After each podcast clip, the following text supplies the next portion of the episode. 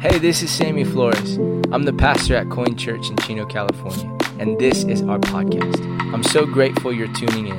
I hope this encourages you and calls you to more, because you are made for more.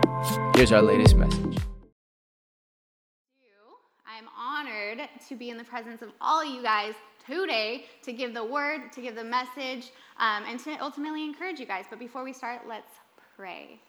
Um, God, I just... Uh, Come before you humbly, um, just asking that you move and you steer and you guide what's being spoken today, God.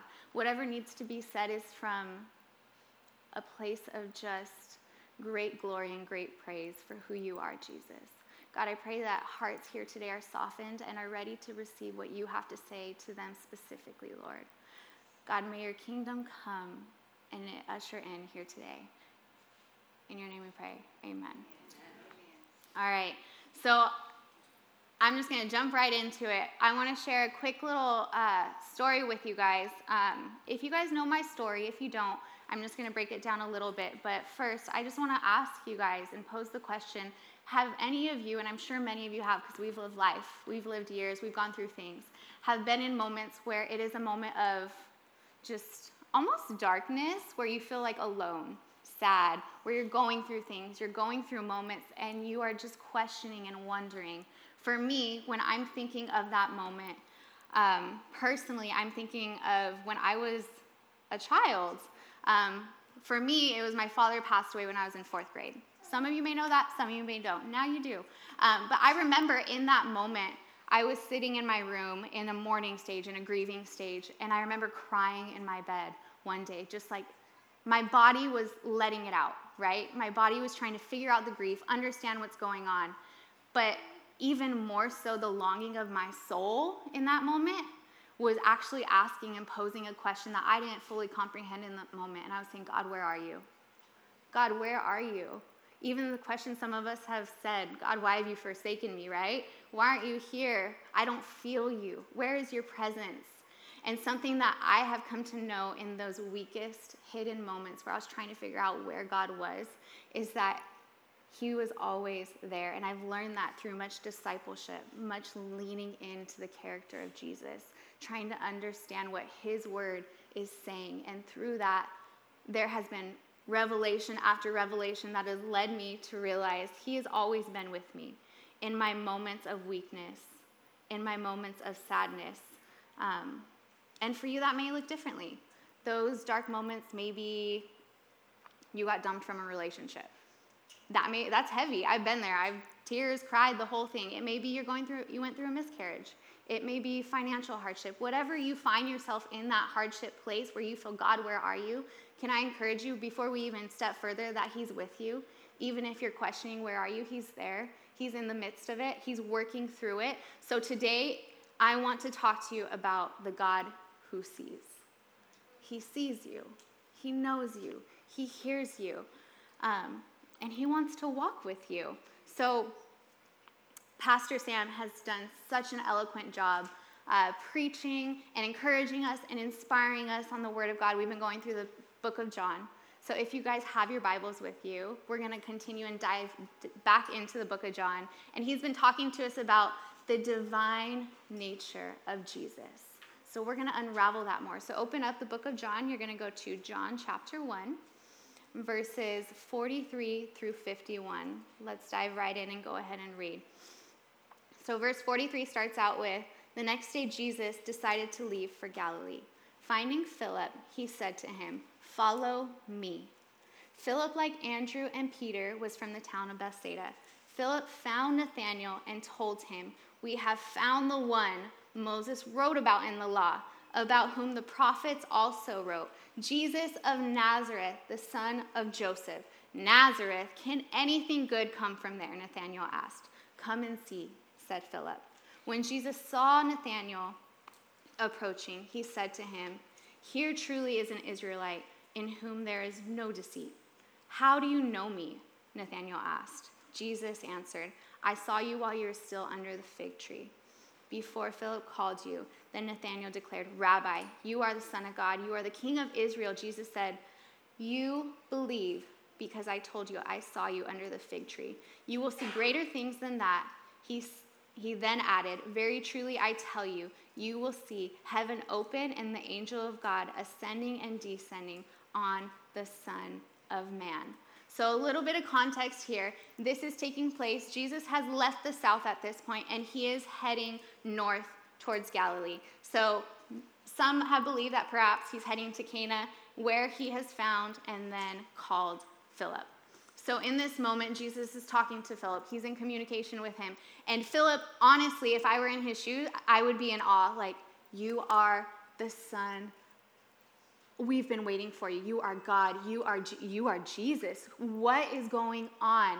This is wild. So imagine being in the presence of the living, breathing God right here in front of you. You would be like, what do I got to do? Let me get next to you. Let me learn from you. What is it? And Jesus is saying, basically, go grab your stuff and come and follow, right? But before Philip does this, he goes and he goes to go tell his friend Nathanael.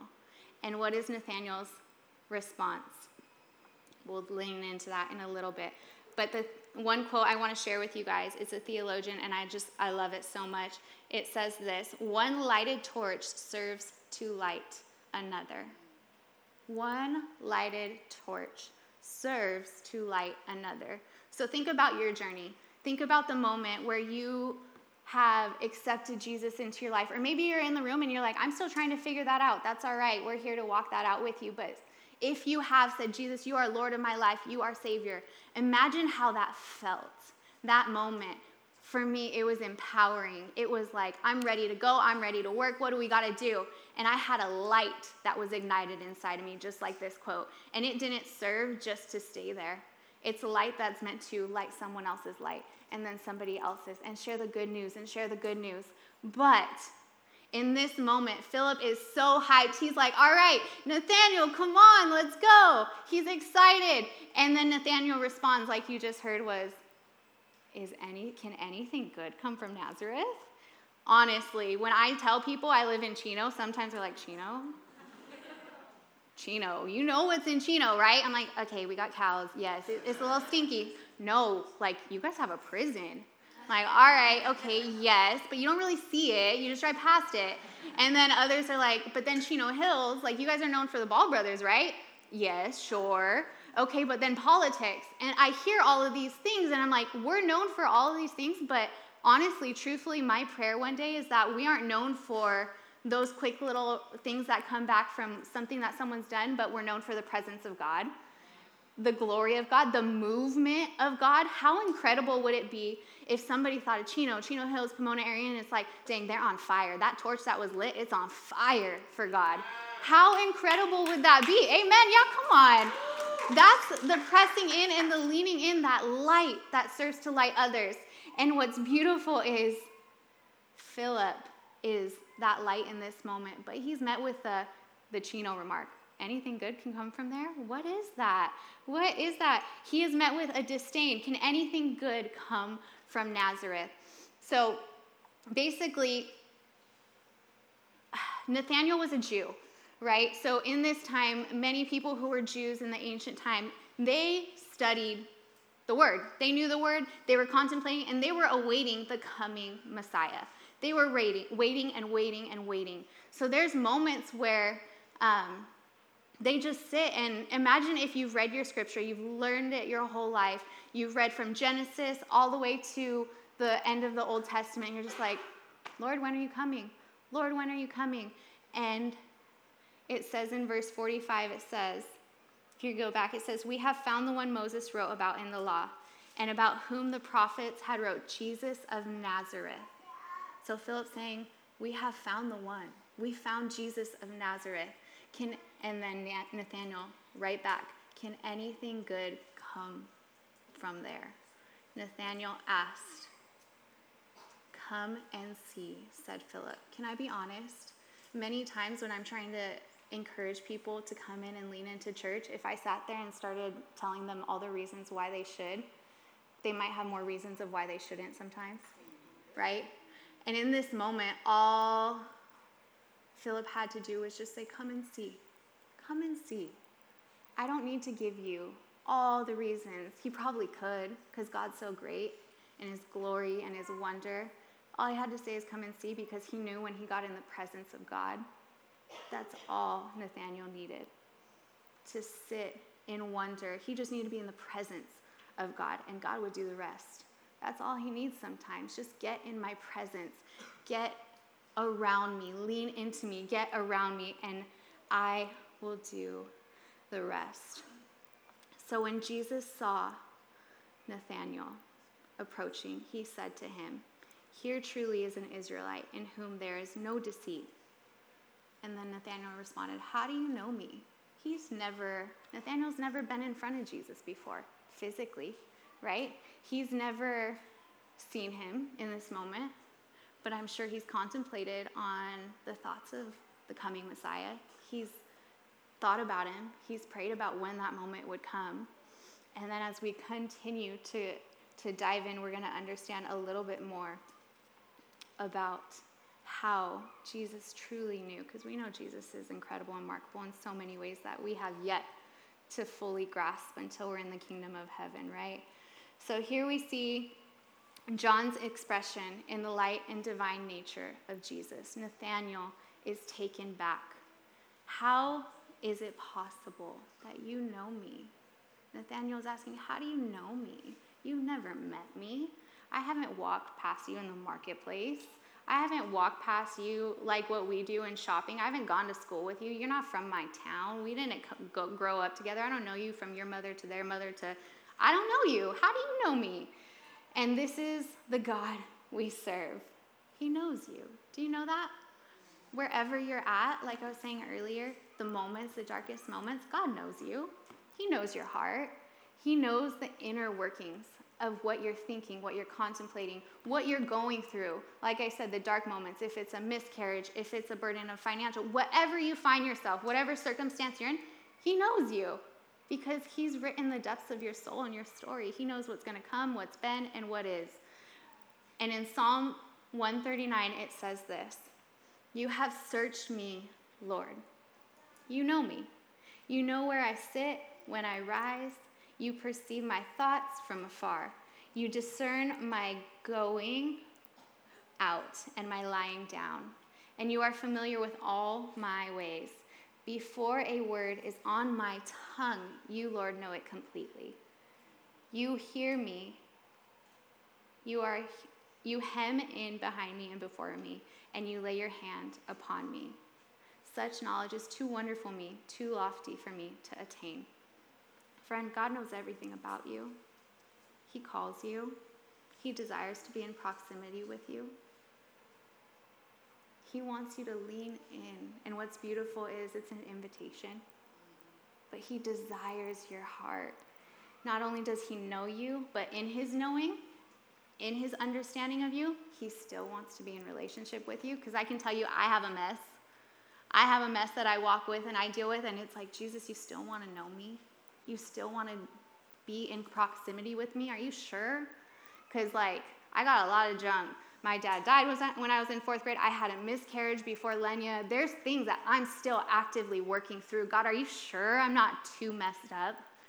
And I can guarantee you, sometimes people have thought, you have thought those same questions. My mess is too much. But God is saying, I know all of your mess. And I still want to be in proximity with you. I want to be in relationship with you. Come on, Grandma Liz. Hype me up. Let's go. Um, and verse forty-eight, it says, "How do you know me?" Nathanael asked. Jesus answered, "I saw you while you were still under the fig tree, before Philip called you." So Jesus is saying, I saw you before Philip even sat there and told you to come and see. I saw you. I know you. Before you even knew that. Have you guys ever been in moments of deep com- contemplation? I know I have, where you wonder and you think about life. For me right now, because my season with our two girls is, it's wild. Sometimes we don't get nap time at the same time. So I hop in my car. See me riding down Chino? That's me, trying to put them to sleep. And I'll hop in my car, and when they're both asleep, that is my deep contemplation time, if I'm being honest. I enjoy, once I can lower the music, and I can just he- hear the lull of the road. And those are the moments where I say, God, your kingdom come, your will be done on earth as it is in heaven. Let me press into your presence. Let me pray. Let me give you what's on my mind. Gosh, let me give you my struggles. Let me give you my my triumphs. Let's just talk. Let's be in relationship. For me, those moments are the contemplation moments. But for you, it might be different. I know for Sam, when we were married, he would drive to the beach and just sit and listen to the waves crash. For you, it may be just getting out in the sun and taking a walk and feeling the sunshine hit your shoulders and knowing that how good is God that he even created that sun that hit your shoulders. That's just, ah, there's so much majesty in that. And then the the ability to just sit there and contemplate. To be honest, before I had kids, it was while I was working out. I would go to the gym, put my headphones on, get in the zone, and it was just me and God. I had worship on. It was us. Pumping iron, we were having our moment, right? It looks different with kids, trust me. Um, it may be drinking coffee before you wake, w- wake up, opening your Bible. Whatever it is for you, take yourself there. Where have you had moments of contemplation?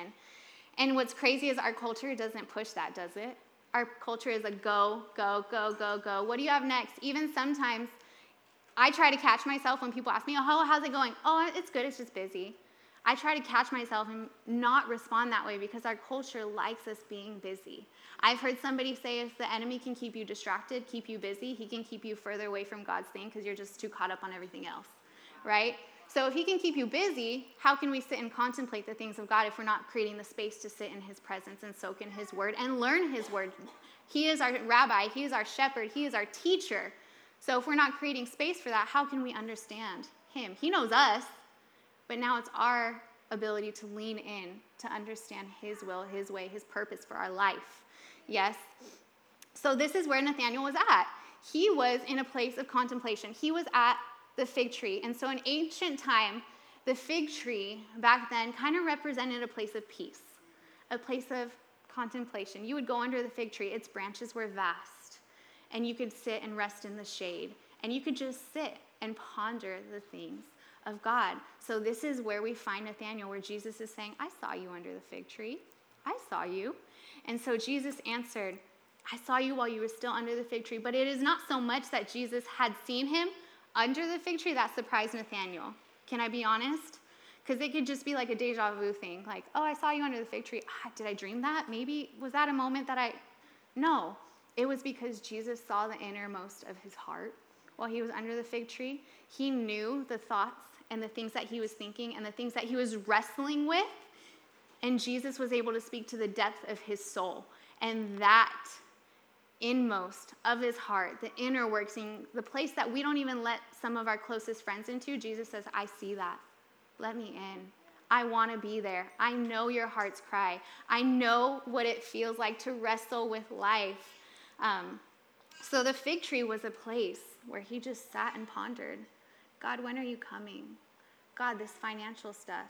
God, this this quarrel with a brother and a sister. God, this ability to get through this life in one piece. God, the ability to press in. Whatever it may be, he was contemplating life. He was seeking peace, resting, processing, but he was meditating on the promises of God. He was in relationship with Jesus, conversation, community, and thinking on the things of God. So the fig tree represented a place of peace where you can step into the presence of God's goodness. And you know, Jesus is considered the Prince of Peace. So when you're sitting in his presence, how beautiful to encounter the Prince of Peace, just meditating on his word, understanding who he is. And so then Nathanael meets Jesus. He meets the Prince of Peace, and he's questioning him. He's wondering, are you sure? Nazareth. There was like a rivalry, like we have Chino, Chino Hills. Are you sure? Nothing can come from Nazareth. The, the Messiah, are you sure? And so he was questioning. And so likely, like we do, we question things and we wonder and we contemplate. But what's great is that in that moment under the fig tree, experiencing peace, he met the Prince of Peace right face to face. And still he questioned it. But yay, come on, he met the Prince of Peace, and his life will forever, forever, never, never, never be the same. And we'll continue to see that. And so in Genesis, Um, it says, so this is Jacob. Jacob had a dream, and he's re- talking about his dream. So in Genesis, it says, Jacob had a dream in which he saw a stairway resting on the earth with its top, reaching to heaven, and the angels of God were ascending and descending on it. There above it stood the Lord, There above it stood the Lord. I am the Lord, the God of the father of Abraham, the God of Isaac. I will give you your descendants in the land in which you're lying. So that was in Genesis. Can we go back to the verses that we just read? So in Genesis, they're proclaiming a dream, the resting of the stairway, the ascending and descending, reaching to heaven. The Lord of God is at the top of it, and that is just incredible, but that is in Genesis, the very beginning. So can you imagine a Jew who's studied the Old Testament, known it, spent his life understanding it, and he knows that in Genesis it says that, that there is a God who is going to be in the midst of us, right? And the stairway resting on the earth with the top reaching to heaven. The angels of God were ascending and descending, and stood the Lord at the top of that. I am the Lord, the God of your father Abraham, and the God of Isaac. So if you go to the very, very, very top of the scripture that we read in First John, at the very bottom, it starts at verse fifty-one. This was said. He then added, very truly I tell you, you will see heaven open and the angels of God ascending and descending on the Son of Man. So that's Jesus saying, you will see this. And that's Nathaniel saying, you are qu- quoting Genesis? You think you, what? I know this because I've studied this my whole life. And so in that moment, it was confirmation that you are the Lord. You are God. You are the Messiah. You know because you have just recited that. And then now in your glory, in your presence, here I am. You knew the depths of my heart. You knew the longings of my soul. You knew me in my moments of peace. You knew me in my moments of turmoil. How did you know me? We haven't even met till now, Jesus. Come on. He's like, well, Jesus, I am. He is the great I am. He knows what we're going through. And he knows our soul, right? So in that, that is sometimes all Nathaniel needed was to just, like Philip said, he didn't argue with him. He didn't say, this is why you need to come, point B, point C, look at my PowerPoint, this is what I got to show you, this is Jesus. He just said, come and see. Get in his presence. Be around him. That's all you got to do, and he's going to do the rest. And what did Jesus do? He said, look at me. I don't have to say much, but you are in the midst of the Almighty, the great I am, God, who has come. And what's crazy is in this verse, it says at the top reaching to heaven, the angels of God were ascending and descending. They were above it, stood the Lord. So at the very top of the stairway, take yourself there, visualize it. Imagine a stairway from heaven, and at the very, very top is the Father, the Lord. And Jesus has come down for us. You know, all before Jesus had arrived, other relationships with um, just religion and how it's done, it is very much so like, what do I got to do to get there? How do I climb that ladder? And Jesus is saying, yeah, the Father's up here, but I've I've ascended down this ladder. I've ascended to be in the presence. I have come down to be here. I've come down to witness to all of you and show you that I am God, right? And so it is no longer a striving. It is no longer a climbing. It is no longer, I got to do this to attain, because Jesus is saying, I'm here. The presence of God is here. He has brought heaven on earth. So many times people like to say, well, I'm going to do that until I get, like, I'm working to get to heaven. But heaven's already here. Jesus came down with to be here. Bring heaven on earth. So what are we doing personally? What are we doing with the access that we have to Jesus? How are we shaping the culture of this world to usher in the kingdom of heaven here? With what we've been given, what we've been stewarded, what we have, how have we done that? And so Jesus is saying to Nathanael in this moment, Nathanael, I can do far more for you and everyone than just read your heart. I can do far more than just know what's in your soul. I can be more for you and everyone. I can be the way, the ladder that leads to heaven, but I also have come down to be here, to bring heaven here on earth. It is through Jesus alone that we have access to heaven on earth, access to the Father. And through that access, you know it says in Scripture, we can't have access necessarily to the Father unless we go through Jesus, Christ alone. Through Jesus, we have access to the Father. So if we're not sitting here saying, Jesus, I surrender it all, you have my life, Lord, you are the God who sees, we want access to heaven. Well, Jesus has come down to give us that access, that authority, that anointing, that, that ability to do that. So in that moment, Nathanael was cleaned of a heart of pride, thinking he knew it all, thinking he knew, knew what the Messiah was going to look like and how it was going to be. Prejudice against a different area in a different town. Nothing could come from there. Well, the Messiah did. The Messiah was from there. And he was then satisfied of the longing and the cravings of his soul, because Jesus knew it. Before he even had to open his mouth, he knew it. So God is the God who sees, even under the fig tree. And so the God who sees, there's many different names for God in the Bible. Some people will relate to him as Jireh, provider, right? Um, and today, it is the God who sees. So El Roi, that is his name. He is El Roi. He is the God who sees. He is the God who knows. So he sees right there in your weakness of motherhood. Can I be honest to all the moms? It is brutal. It's hard. We just had Mother's Day. Praise God for all the mamas in here. You're strong. But he sees you in those. He sees you in your pain and your confusion and your suffering and your longing and your crying and your weakness. He sees you in the moments where you think nobody understands what you're going through. He does. He gets it. He knows what you're going through. He sees you. Come on. He sees in the moments where you may feel abandoned. Can we be honest? We live in a broken world where parents, fathers, friends, people, they abandon us, and it leaves us broken, scarred, and wounded. Has he not come to heal us? He's, we're healed by his stripes. So he sees you. He's paid the price. He's paid the victory. But he says, I see you in those moments. Just lean into my presence. Press into me. I see you. I know you in your grief, in your turmoil, turmoil. Whatever it is, God sees you. He hears you. He knows you. So guys, if I can stress it anymore, just press into the presence of God, because sometimes that's all you need. Get in his presence, and he's going to do the rest. But don't just wait there and press in and just say, okay, God. Yeah. Okay, God.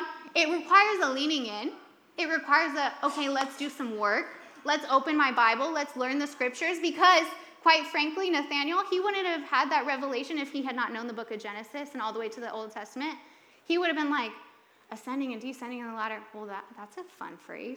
No, he knew that in Genesis because he's meditated on the word of God. So press in. Do the work. Do that. But God's presence is enough. Can I tell you that too? But can we do our part too, guys? Can we learn his word? Can he learn his, our, his scripture, his word? Because he is our rabbi. He is our teacher. Let him teach us. Let him show us the way, the truth, and the life more abundantly. So God, guys, he sees you. He knows you. And not only does he see you, he knows the longings of your heart. He knows the longings of your soul. He knows where you're at, wherever that fig tree is for you. He knows the thoughts and the conversations that you have in those moments, the cries of your hearts, the moments you've been let down. He knows them all. And he's just saying, just meet me there. I'm waiting. Meet me in those moments. Let me be shepherd. Let me be rabbi. But also let me put my hand on your shoulder and let you know that it's going to be okay, because I see your future.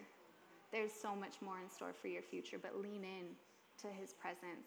Worship, you guys can come on up. Um, lean into his presence. Lean into his goodness, because he sees you. He is El Roi. He is almighty. He is glorious and good beyond all things you could ever imagine. So press in, guys. Let's pray. God, I thank you for your word, Jesus. God, I thank you for what you've come to do, the lead, the guide, the shepherd that you are to many, Jesus. God, I thank you for your presence, your ability to step into a room and let someone leave forever changed. God, I pray that today, as your word was spoken, it has touched and pierced the hearts of your people, God, and that we can walk out of here encouraged and inspired, but not just that, with a sustaining faith to carry us through the week, to lean into your word, Jesus, to press into your presence, to know your goodness, to know your glory, and to know more of you, Jesus, because you are the God who sees. You are El Roi. You see all of it, Jesus. You just want us to say, I'm all in.